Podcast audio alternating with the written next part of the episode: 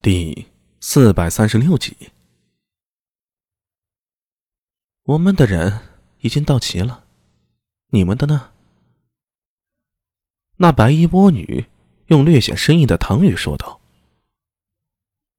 我们这边也都齐了。”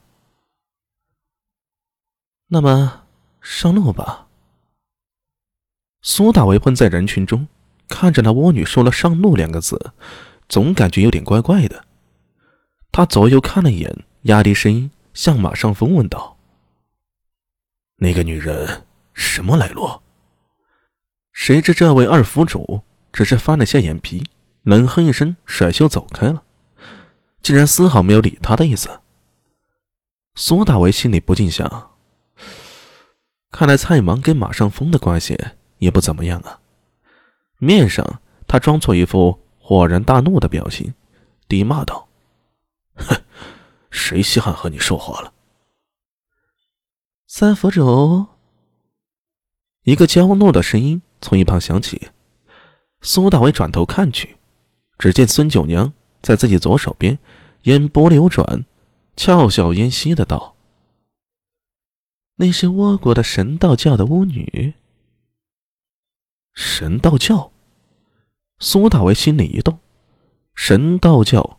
是倭国传统宗教，以祭祀天神、神奇、人鬼为主，属于泛灵多神信仰，视自然界各种动植物为神，所以倭国动不动就八百万众神，在华夏看来都是些山精妖魅。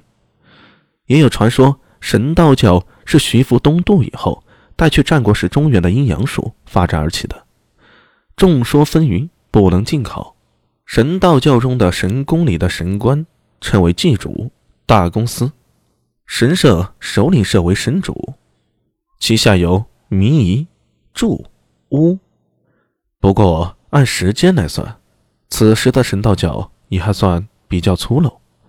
要到五十年后，佛教自大唐东传至倭国，然后倭国本土神教风起反击，建立了一世神宫。确定以天照大神祭祀为中心，定下了三神器：八指镜、草剃剑、八姑琼曲，才真正完备起来。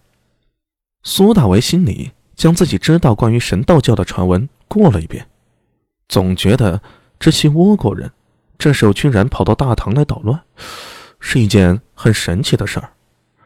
不过想想，早在秦始皇末年，什么徐福啊、韩忠啊。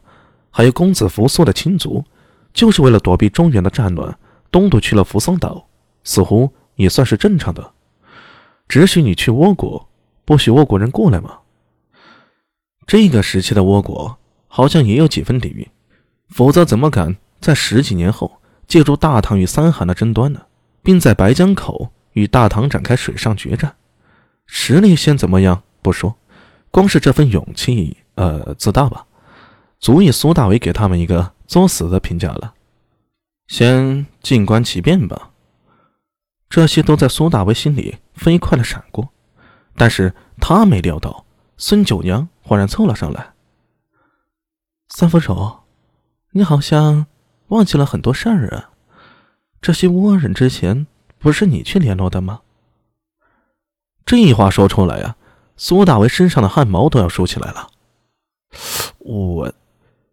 差点就要骂脏字了，还好他一个呼吸间控制住了自己的反应，转头诧异的看向近在咫尺的孙九娘，反问道：“是吗，九娘，你何时与我关系这么好了？”说话之间，他右手一挥，指尖隐隐有火焰闪动。